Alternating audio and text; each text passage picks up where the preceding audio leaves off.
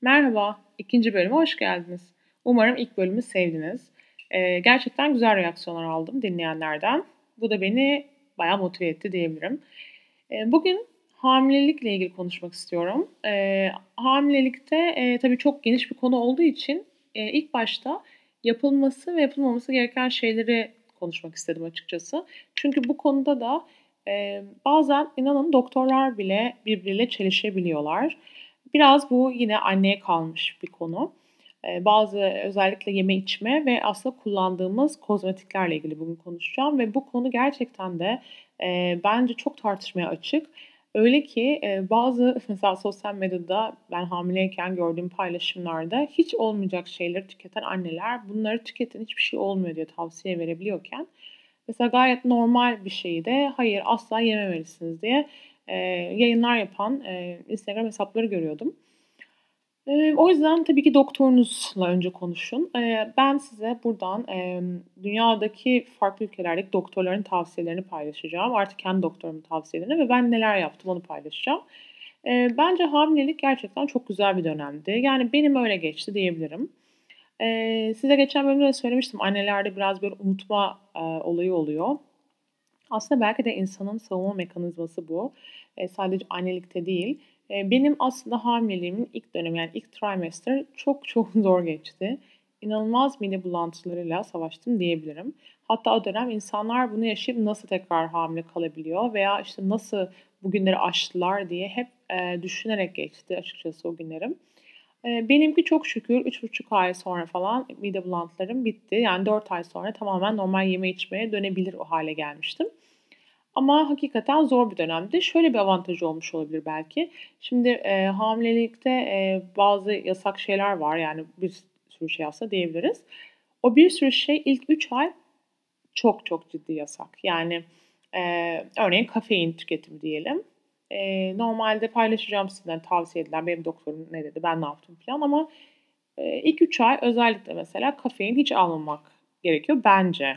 Çünkü ilk 3 ayda çocuk tamamen e, ilk temeller atılıyor diyeyim oluşumunun yani basit bir dille. O yüzden de ilk 3 ay tamamen kendinizi bir e, göreve adayarak e, yaşamanız gerekiyor. Ama ilerleyen aylarda özellikle sonlara doğru biraz daha rahatlayabilirsiniz. E, tabii ki her zaman normal bir insan gibi değilsiniz. Her zaman e, karnınızda bir canlı büyüyor. Bunu göz önünde bulundurarak davranmak gerekiyor. Bu bizim e, uyku düzenimizden tutun da beslenme alışkanlıklarımıza kadar veya aslında yaşam biçimimize kadar önemli. E, bu ben tabii ki yani 9 ay uzun bir süre olduğu için çok sıkıldığınız zamanlar da oluyor. E, ama siz bir canlıya ev sahipliği yapıyorsunuz. Bunu düşünerek insan kendi motive edebilir belki. E, bana sorarsanız e, genel olarak çok da güzel bir dönemdi. Üstelik benim ilk e, üç buçuk ayım dediğim gibi mide bulantılarından evde yatarak geçti. 4 kilo verdim. Benim gibi iştahlı biri için bayağı enteresan bir hamilelik dönemi oldu. Kilo verdiğim bir dönem. E, son 3 ayımda pandeminin ilk dünyada patladığı ve Türkiye'mizde patladığı döneme denk geldi. Dolayısıyla ben 3 ay yani ilk 3 ay pek evden çıkamıyordum mide bulantısından. Son 3 ayda zaten kafamızı çıkaramıyorduk o dönem. Dolayısıyla ben sadece arada kalan dönemde bu hamileliğin güzel yanlarını yaşayabildim. O yüzden de e, bir kez daha belki yaşamam gerekiyor bilmiyorum. E, ama benim için güzeldi gerçekten. Umarım e, dinleyen her hamilenin içinde şu anda e, hamile olanlar için de güzel geçiyordur. Ve tabii ki bebek isteyen, arzu eden ve dinleyen varsa inşallah en kısa zamanda hayırlısıyla isteğinize kavuşun. Herkes için bunu dua ediyorum. Gerçekten bebek isteyenler inşallah Allah nasip etsin. İsteyen için çok güzel bir şey tabii ki. Ve şu an hamile olanlar için bence neler yememeleri gerektiği çok çok önemli bir konu. Biraz oradan başlamak istiyorum açıkçası. İlk başta çiğ olan her şeye mesafeli davranmanız gerekiyor hamilelikte. Öncelikle yumurtadan başlayayım. Çiğ yumurta kesinlikle yasak. Bu çiğ yumurta yani şöyle tamamen iyi pişmiş yumurta yiyebilirsiniz. Omlet yapıyorsanız yumurtanın iyice piştiğine emin olmanız gerekiyor. Ama bunlar tabii ki zaten hani e, muhtemelen tahmin edeceğiniz bildiğiniz şeyler. Burada gizli sakıncalar var. Örneğin mayonez. Örneğin tiramisu gibi e, içinde çiğ yumurta kullanılan tatlılar. E, bazı ülkelerde mesela İngiltere'de ben hamileyken İngiltere, Londra'ya gitmiştim ve orada öğrendim ki e, yumurtaların çoğu pastörizeymiş. Ama e, bir restoranda içinde yumurta ihtiva eden bir şey yedi, ısmarladığım zaman e, bana bazı e, servis elemanları pastörize olup olmadığına emin olmadığımız için size bunu vermek istemiyoruz gibi yaklaştılar. Dolayısıyla hani e, etiket okumak lazım. E, benim bildiğim kadarıyla Türkiye'de pastörize değil yumurtalar. Dolayısıyla e, risk almak istemiyorsanız bunları yemeyin bu dönemde öyle söyleyeyim. Mayonez yedim hiçbir şey olmadı diyenler tabii ki olacaktır etrafınızda. Aman canım bu kadar da abartma her konuda diyen olacaktır. E, ama hani sorarsanız mayonez yememeniz lazım. E, dediğim gibi içinde çiğ yumurta kullanılan kremalar çok fazla tatlılarda. Ben dışarıda yemek yediğimiz, yiyebildiğimiz kısa dönemde gerçekten çok zorlanıyordum sipariş verirken. Ama benim önceliğim açıkçası bebeği korumaktı. Dolayısıyla da hani e, risk görüyorsam yemiyordum öyle diyeyim. E, az pişmiş demişken e, yumurta gibi etlerde yani balıklar, çiğ balıklar, çiğ etler yani hepsi kesinlikle yasak. E, az pişmiş ette şöyle düşünün yani pembelik dahi bence riske atmayın.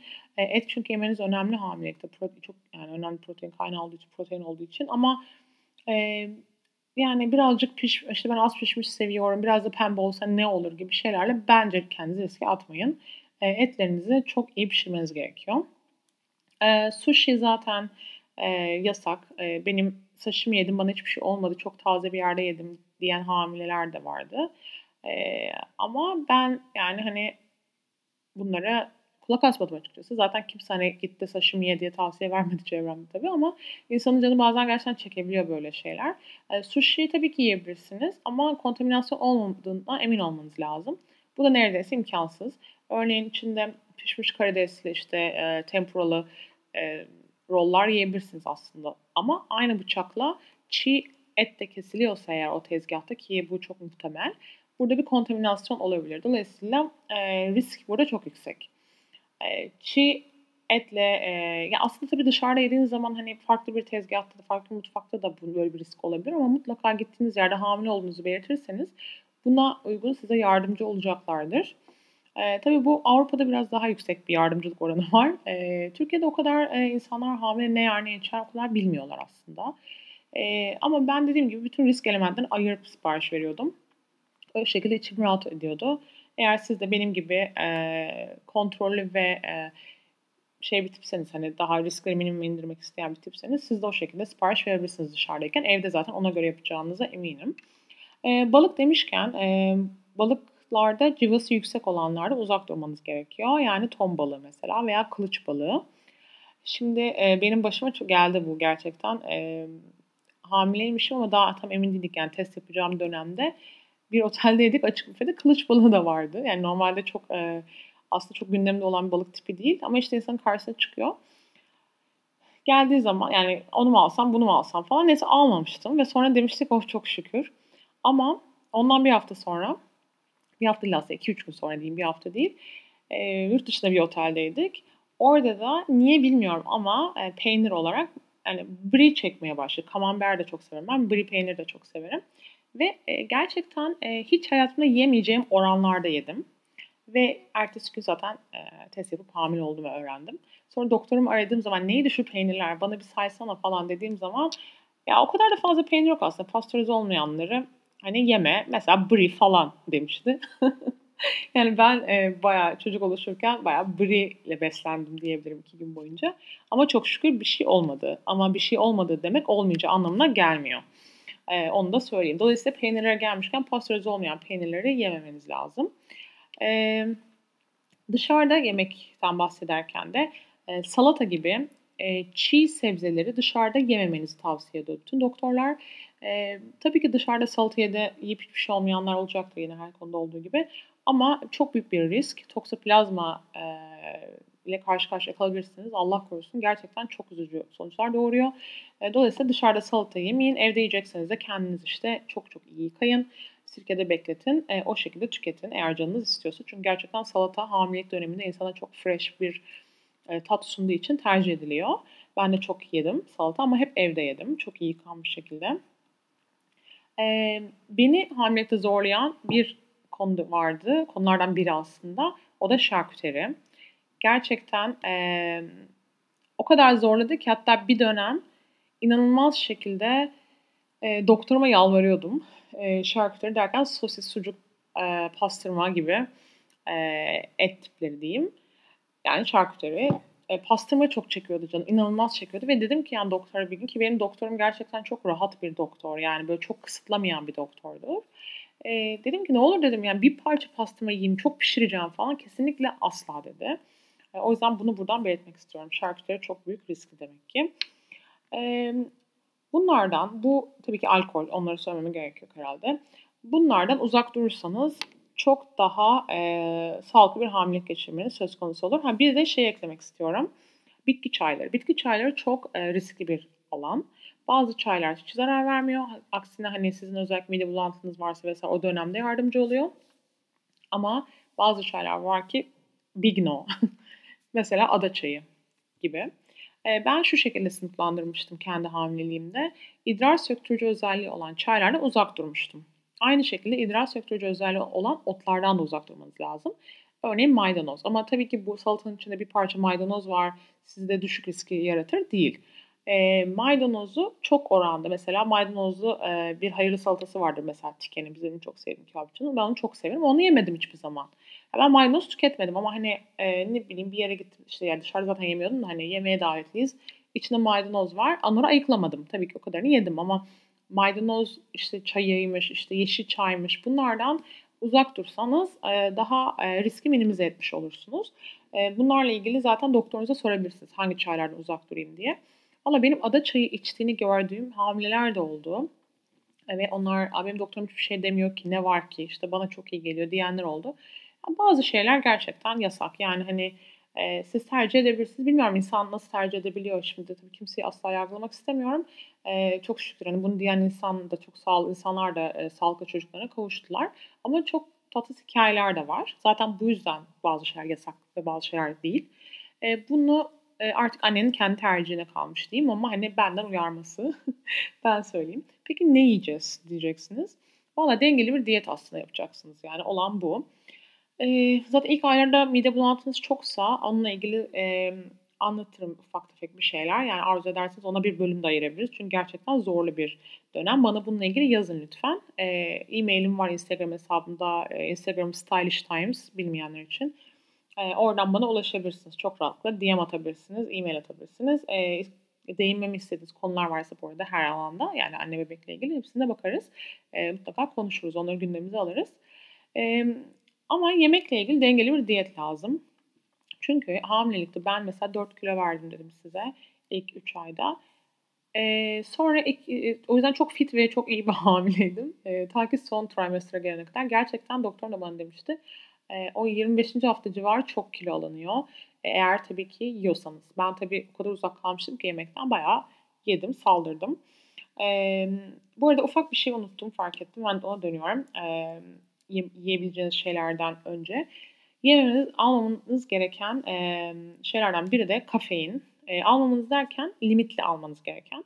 Benim tavsiyem ilk 3 ayda kesinlikle kafein tüketmeyin. Yani dişinizi sıkın. Çay, kahve, kola kesinlikle bunlardan uzak durun.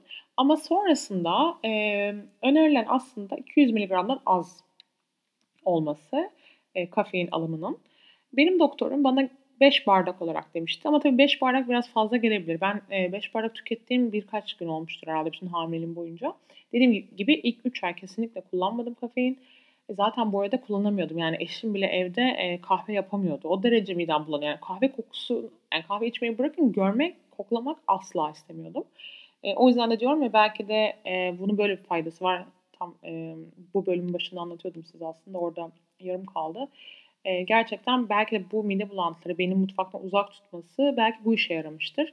İlk 3 ay benim e, zararlı tüketim yapmamı engellemiştir belki de. Çünkü ben gerçekten kahve nasıl içmeden duracaktım bilmiyorum çay kahve içmeden. E, bana bu anlamda belki de e, faydası olmuştur. Kahve görmek istemiyorum mesela. Benim doktorum dediğim gibi 5 bardak kadar izin veriyordu. Ben ilk 3 ay hatta işte dediğim gibi 4 aydan sonra içmeye başladım. Yani 4, 4. ayda ancak kahve kokusuna tahammül eder oldum öyle diyeyim. Ve yavaş yavaş başladım içmeye. Yani işte günde bazen bir bardak içiyordum. Doktorum bana söylediği kadarıyla Türk kahvesi en az kafein içeren kahveymiş. Dolayısıyla tercihlerimi genelde Türk kahvesinden yana kullanıyordum. Ben sabah kahvaltıda bir bardak çay içiyordum. Gün içinde bir kahve içiyordum. Eğer canım çok çok istiyorsa ikinci bardağı kafeinsiz kahve içiyordum. Ve e, genelde espresso kafeinsiz tercih ediyordum. Türk kahvesini değil. Ve kola yani ben günde bir bardak kola içiyordum. E, ama sonra kolayı bıraktım aslında doğumdan sonra. Yani çünkü hamileliğin ilk zamanlarda emzirdiğiniz için de pek içmeniz tavsiye edilmiyor. Kafein almanız. E, ben evet e, kola içiyordum her gün neredeyse. Çünkü o beni e, nasıl diyeyim yani bana çok mutluluk veriyordu. Ama ben totalde 3 bardak kafein alıyordum diyebilirim. Biri de Türk kahvesi hani düşük kafeinli olduğu için. Diğer, diğer tercihimi de dördüncü bardak kafeinimi de kafeinsiz kahveden kullanıyordum. Ee, ama tabii kafeinsiz kahveyle ilgili de çok fazla e, biliyorsunuz ki e, konuşulanlar var. Dolayısıyla e, yani o da şey değil yani e, müthiş bir çıkış yolu falan değil. E, onun da kimyasal bir takım zararlı olduğu konuşuluyor. Bununla ilgili e, benim blogumda Nespresso'ya yaptığım bir röportaj var aslında. Onlar e, kimyasaldan uzak şekilde su ile kafeini e, süzdüklerini belirtmişlerdi. Onu da stylishtimes.net'te bulabilirsiniz. Ya da Google'a yazarsanız eğer e, kafeinsiz kahve Stylish Times falan diye o şekilde çıkıyor zaten yazı. Orada daha detaylı yani bayağı e, nasıl diyeyim hani bilimsel olarak anlatmıştı e, Nespresso'nun yetkilisi. Oradan okuyabilirsiniz merak ediyorsanız. Dolayısıyla yani kafeinsiz kahvede sizin çıkış yolunuz olmasın. Mümkün olduğunca az tüketin ama e, kola istiyorsanız deliler gibi de e, tabii ki içebilirsiniz. Yani kola bir kafein neticede. E, o gözle bakarak e, bu limitin altında kalmaya çalışırsanız bence bir sorun olmayacaktır. E, kafein ne zarar var? Kafein e, plazantadan bebeği işte erken doğum veya gelişmek, düşük kiloda doğum gibi etkileri oluyormuş. Ve o yüzden de e, gerçekten çok dikkat ediliyor bu konuya.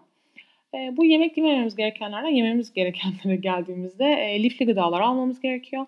Kalsiyum kaynakları yani yoğurt, peynir, süt gibi ürünler tüketmemiz gerekiyor. Tabii ki sizin e, süte, süt biliyorsunuz bu ara çok şey e, kaçınılan bir alan diyeyim. Çok insanın intoleransı olduğu e, çıkıyor ortaya veya o şekilde hissediyorlar. E, ben yoğurt yiyordum. E, benim sütle ilgili öyle bir yani problemim var mı bilmiyorum. O kadar çok süt tüketen biri olmadığım için hani beni rahatsız etmiyor. Hayatımdan sütü kesmedim. Ama yoğurt yedim ben. Bayağı sevdiğim için yoğurdu. Peynir yiyordum bir de beyaz peynir genelde. Ee, ezine peyniri. Detay vermem gerekiyorsa. Ee, somon balığı çok yiyordum ben. Çünkü somon inanılmaz faydalı bir balık biliyorsunuz. Omega e, hem bebeğin gelişimi çok iyi etkiliyor hem annenin sağlığını çok iyi etkiliyor. Aynı şekilde avokado sağlıklı yağ kaynağı olarak gerçekten çok önemli. Ee, iyi pişmiş yumurta mutlaka diyetinizde olması gerekiyor. Ee, koyu yeşil sebzelerde demir ve potasyum kaynağı biliyorsunuz. Brokoli mesela C, K, A vitaminleri var. Ee, koyu yeşil sebzeleri mutlaka diyetinize ekleyin bence. Ee, ve tabii ki et. Et yiyorsanız e, ki bence yiyin bu dönemde özellikle. Çünkü bebeğin eminim bunun alternatifleri vardır. E, etin alternatifleri. Mercimek e, veya işte diğer e, nohut gibi e, yani bütün aslında normal hayatta yemeniz gereken sağlıklı ürünleri aslında bu hamilelik döneminde de yiyebilirsiniz. Ama diyetiniz daha çok zaten bunlardan oluşan dengeli bir diyet olmalı. E, sağlıklı karbonhidratlarla e, ve protein ağırlıklı sebzelerle desteklenen bir diyet zaten sizi hem doğru bir kiloda doğuma götürecektir hem de bebeğinizin gelişimine o anlamda olumlu etkileyecektir. E, bol su içmeniz tabii ki öneriliyor ve e, bence yürüyüş. E, spor e, tabii ki tavsiye ediliyor. Tavsiye edilen sporlar var. Ben o alana girmeyeceğim bu konuşmada. Çünkü e, ben spor yapmadım hamileliğimde. Ben çok e, ilk 3 ay zaten dediğim kafamı kaldıramıyordum yataktan mide bulantılarından ama e, yürüyüş yaptım ben. Tabii yürüyüşte şöyle bir şey var. Doktorunuz eğer bir sakıncası yoksa yani doktorunuza bunu mutlaka danışın. Çünkü bazı hamilelerin gerçekten çok hareket etmemesi gerekiyor. Kimse kendini, benim kaydımı dinleyenler için, kimse kendini bir şey yapmak zorunda hissetmesin. Yani hamile pilatesine gidiyor herkes diye pilates etmek zorunda değilsiniz. Canınız ne istiyorsa onu yapın. Doktorunuza mutlaka danışın. En önemlisi zaten bebeğinizin ve sizin sağlığınız ve mutlu olmanız. Mutluluk bebeğinizi daha güzel geliştiriyor. Buna inanın. O yüzden mutlu olduğunuz şeyleri sadece yapın. Kendinizi moda diye herkes yapıyor diye bir şey yapmak zorunda hissetmeyin. Ee, benim ilk 3 ay dahi normalde ilk 3 ay biliyorsunuz bir yere uzanmamanız lazım. Hoplayıp zıplamamanız lazım.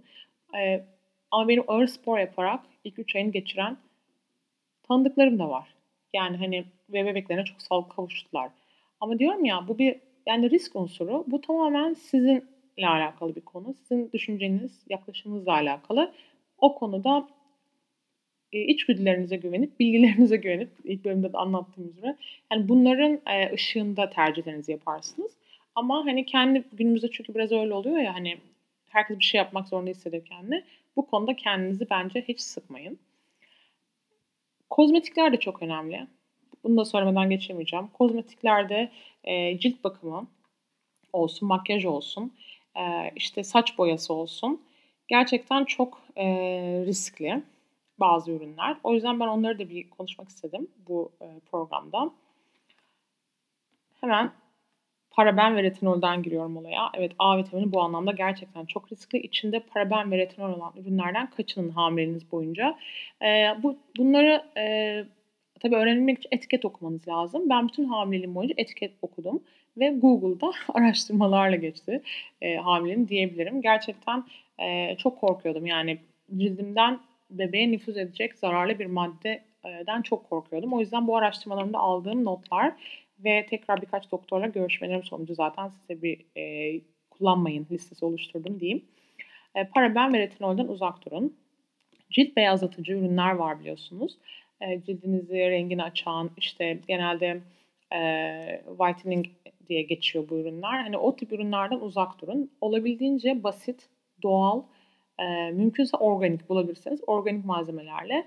Zaten e, hamileliğiniz dediğim gibi çok şey bir dönem olduğu için, yani bir canlı büyüttüğünüz özel bir dönem olduğu için cildinizi iyi temizlemeniz, e, içinde zararlı madde bulundurmayan bir tonikle silip üzerinde yine çok basic bir nemlendirici sürmeniz size e, fayda sağlayacaktır. Çünkü çok büyük hormonal değişimler oluyor vücudunuzda ve gerçekten ağır ürünler kullanmak istemeyeceksiniz. E, ve daha sonrasında da zaten cilt tipiniz değişebiliyor. Mesela benim değişti cilt tipim doğumdan sonra. Doğumdan önce tabii ki yağlan, yağlılık da oldu. Yani sivilce problemi de oldu. Gidip de sivilce kurutan e, neydi onun adı? Bir dakika ilacın adı gitti aklımdan.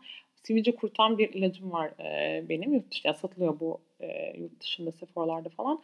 Mesela o, onun içindekileri okuduktan sonra aman Allah'ım dedim ve mesela sivilcem üzerine sürmedim ama e, daha doğal malzemeler desteklerseniz zaten doğumdan sonra cildinizin eskiye nazaran çok daha farklı olduğunu görebilirsiniz.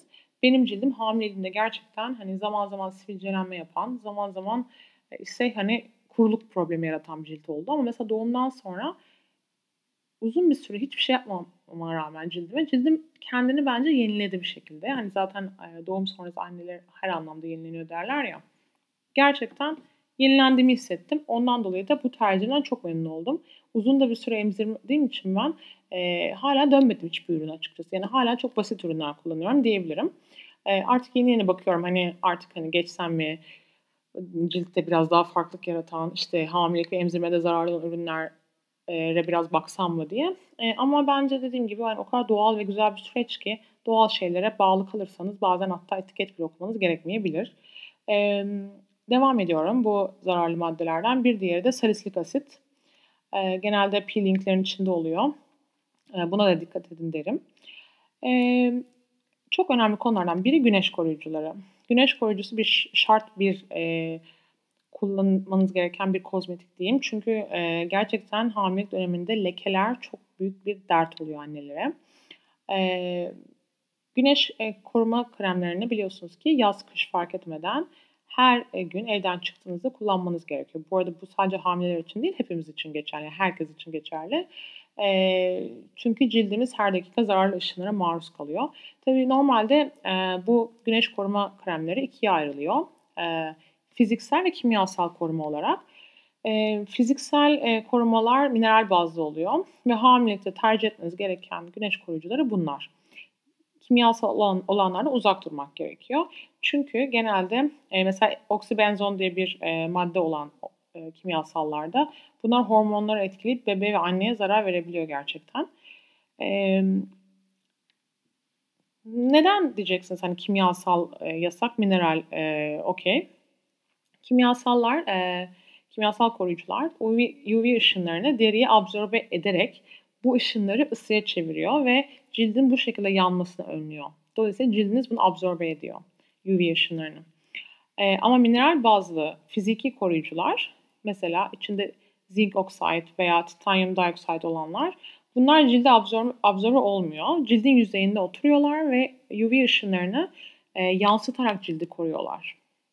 Dolayısıyla e, mineral bazlı minimum 30 koruma faktörü, 30 SPF'li UVA ve UVB yani broad spectrum deniyor bunlara. Bu şekilde koruyan bir güneş koruyucuyla e, devam etmeniz gerekiyor hamileniz boyunca. Hatta emzirme döneminde. Biliyorsunuz ki emzirme de hamilelik kadar riskli. Hatta bazı şeyler var ki e, emzir mesela hamilelikte yani kullanabilirsiniz. O kadar önemli değil deniyor. Ama emzirmede asla denebiliyor. Dolayısıyla e, gerçekten emzirme döneminde hamilenin devamı gibi düşünebilirsiniz. Dolayısıyla bu listenizi emzirme döneminde de kullanabilirsiniz. Hatta bazı şeyler eklenebilir bile o listeye. Onunla ilgili de emzirme döneminde konuştururken onları da anlatacağım zaten. E, Bunlardan uzak durduğunuz zaman dediğim gibi doğal bir yaşam dönemine geçerseniz hamileliğinizde hiçbir endişeniz aslında kalmaz. Ee, tabii mecbur kullanması gereken insanlar ilaçlar varsa onları tabii ki zaten doktoruna sorması gerekiyor. Ee, ilaç konusu gerçekten çok önemli. Çünkü bazı ilaçlar inanılmaz riskli bir gruba giriyor. Bazıları ise yani e, hiç risksiz. Gerçekten işte vitaminler, multivitaminleriniz vesaire. Bir de bir grup var ki e, risk fayda analizi yapıyor doktorlar ve ona göre size tavsiye ediyorlar. Çünkü e, bunun nedeni de hamileler üzerinde testler yapılamıyor. Hamile üzerinde test yapılamadığı zaman da e, sonuç elde edemiyorlar. E, bir test yapılmadığı için de size kesin zararlıdır veya zararsızdır diyemiyorlar. E, dolayısıyla ilaç konusunu doktorunuzla konuşun. E, doktorunuz size en doğrusunu tavsiye edecektir. E, mide bulantısı dönemiyle ilgili dediğim gibi full bir bölüm yapabiliriz o dönem için ama çok kısa geçmemi e, isteyecek geçmemi isteyecek e, dinleyenler vardır eminim ki. E, beni bana herkesin bence ona iyi gelen bir şey bulması gerekiyor dönemde. Benim çok enteresan bir şekilde şeker oldu. E, ben normalde rafine şeker hiç tüketmeyen, neredeyse hiç tüketmeyen biriydim hamilelik öncesi ama bilmiyorum belki kız bebek diye onu bilmiyorum nedenini. Ee, şeker bende çözdü ve hamileliğim boyunca çok şeker istedim. Şekerli şeyler yedim yani. Ee, olabildiğince doğal şeker, rafine olmayan şekerlerden faydalansam da. Mesela e, bir gün so- gerçekten dışarı çıkmıştık ve ben sokakta oturup ağlıyordum mide bulantısından. Eşim de markete gidiyordu hani eve bir şeyler almak için. Dedim ki bana dedim şey al, e, paketli şeftali suyu. O da şaşırdı. Sen öyle şeyler içmezsin ki. Dedim ki al. Yani içmek zorunda hissediyorum kendimi. Ve içtikten sonra mesela bana şeker iyi geldi ve e, hayatta birçok şeyimi danıştığım, e, çok şükür e, babama aradım. Dedim ki hani ben dedim bu kadar şey, şeker almam zararlı neticede bebeğe de zararlı. E, o da dedi ki yani ilaç çünkü mide bulantısına önleyen ilaçlar da var ve çoğu hamile bunlar alıyor. Hani ilaç mı almak şey yani kutu meyve suyu içmek mi? Okey yani kutu meyve suyu içelim diye. Böylece hem eşim hem babam ailece böyle bir karar verdik. Ve ben e, her gün bir tane öyle meyve suyu içerek o dönemi biraz sonlarında atlatmaya başladım. Ama tabii ki en yoğun olduğu dönemlerde onu da gözüm görmezdi muhtemelen. Ben çok sonlara doğru çözdüm. Bana çok mandalina işe yarıyordu. Ben kış hamilesiydim. O yüzden mandalina, işte e, peynir ekmek gibi şeyler. Yani mesela iki gün makarna yiyordum, iki gün nefret ediyordum. Havuç salatası bana inanılmaz işe yaradı. Bildiğiniz rendelenmiş havuç, az zeytinyağı, bol limonlu, o ekşi limon bana çok iyi geldi. Evet limon bende bayağı işe yaradı. Zencefilin de işe yaradığı insanlar var ama unutmayın ki zencefil de çok limitli tüketmeniz gerekiyor. Ee, çok fazla tüketmeyin zencefil. Yani günde bir dilimden fazla zencefil zaten normal insana da faydası yok. Ee, bu şekilde o dönemi de inşallah rahat atlatırsınız. Dediğim gibi bununla ilgili daha uzun konuşabiliriz. Ee, hamilelikte yapmanız ve yapmamanız gereken şeyleri aslında biraz kısaca bahsettim. Ee, özellikle e, cilt ürünleriyle ilgili ve e, besinle ilgili bayağı detaylı bahsettim diye düşünüyorum. E, kozmetiklerle ilgili bir de saç boyasına değinmek istiyorum. E, bence ilk trimester'da saçınızı boyatmayın. Şapka takın, beyazınız varsa idare edin. Sonrasında ise e, organik saç boyasıyla boyanabiliyor aslında. Eğer mecbur değilseniz yani renk değişikliği yapmak için yapmayın bence ama beyazınız varsa tabii ki öyle gezmek istemezsiniz. E, ben herhalde 4 ay sonra falan boyattım. 4 ay boyatmadım ilk 4 ay. Yani e, riski sevmiyorum bu konuda. Anlamışsınızdır. Ama e, 4 aydan sonra boyattım organik boyayla. Hala da organikle kendim evde boyuyorum. Çünkü dediğim gibi benim son e, hamileliğim son 3 ayı e, pandemiye denk geldiği için o alışkanlığım hala devam ediyor. Hala bebek baktığım için hani korkuyorum açıkçası uzun süre kapalı yani yerlerde kalmaktan. E, ama dediğim gibi genel olarak çok güzel bir tecrübe. Umarım herkes sağlıklı, bütün hamileler sağlıkla bebeklerine kavuşsunlar. Çok güzel bir dönem diyorum. Eee, ama tabii son hep bir endişe de oluyor insanda gerçekten. Hani ben her doktor gittiğimde her ay, yani bizim ülkemizde her ay gidilmesi aslında belki de bir avantaj. Çünkü her ay eee, çok şükür bebeğimizi görme şansımız oluyor ekranda. Her ay dualarla gidiyordum doktora. Ve eee, gerçekten eee, benim bebeğim mesela çok hareket eden bir bebekti karnımda. O yüzden hani ben ona hep böyle hissettikçe mutlu oluyordum, huzur doluyordum. Ama yine de ne olursa olsun o eliniz yani kucağınıza bebeği verene kadar doktor gerçekten çok eee, endişeli oluyorsunuz. Yani çok güzel duygular ama bir endişe oluyor. O yüzden doğum yaptığımda bir rahatlama olmuştu gerçekten. "Ah, çok şükür sağlıkla kavuştuk bebeğe diye. Tabii sonra sağlıklı büyütme endişesi başlıyor. Gerçekten eee, bir canlıya yuva olmak çok çok çok çok eee, farklı bir eee, duygu. Yani Allah biz kadınlara bunu bahşetmiş. İnşallah arzu eden, isteyen herkese de bu tecrübeyi yaşamayı nasip etsin Allah. Emm, dediğim gibi inşallah herkes bebeklerine sağlıklı kavuşsun. Umarım bu bölümü de beğendiniz. Bütün bana ulaşmasını istediğiniz mesajlarınızı dediğim gibi e-mail adresime veya sosyal medya kanallarından bana ulaştırabilirsiniz. Eee, bir sonraki bölümde görüşmek üzere. Dinlediğiniz için çok teşekkürler.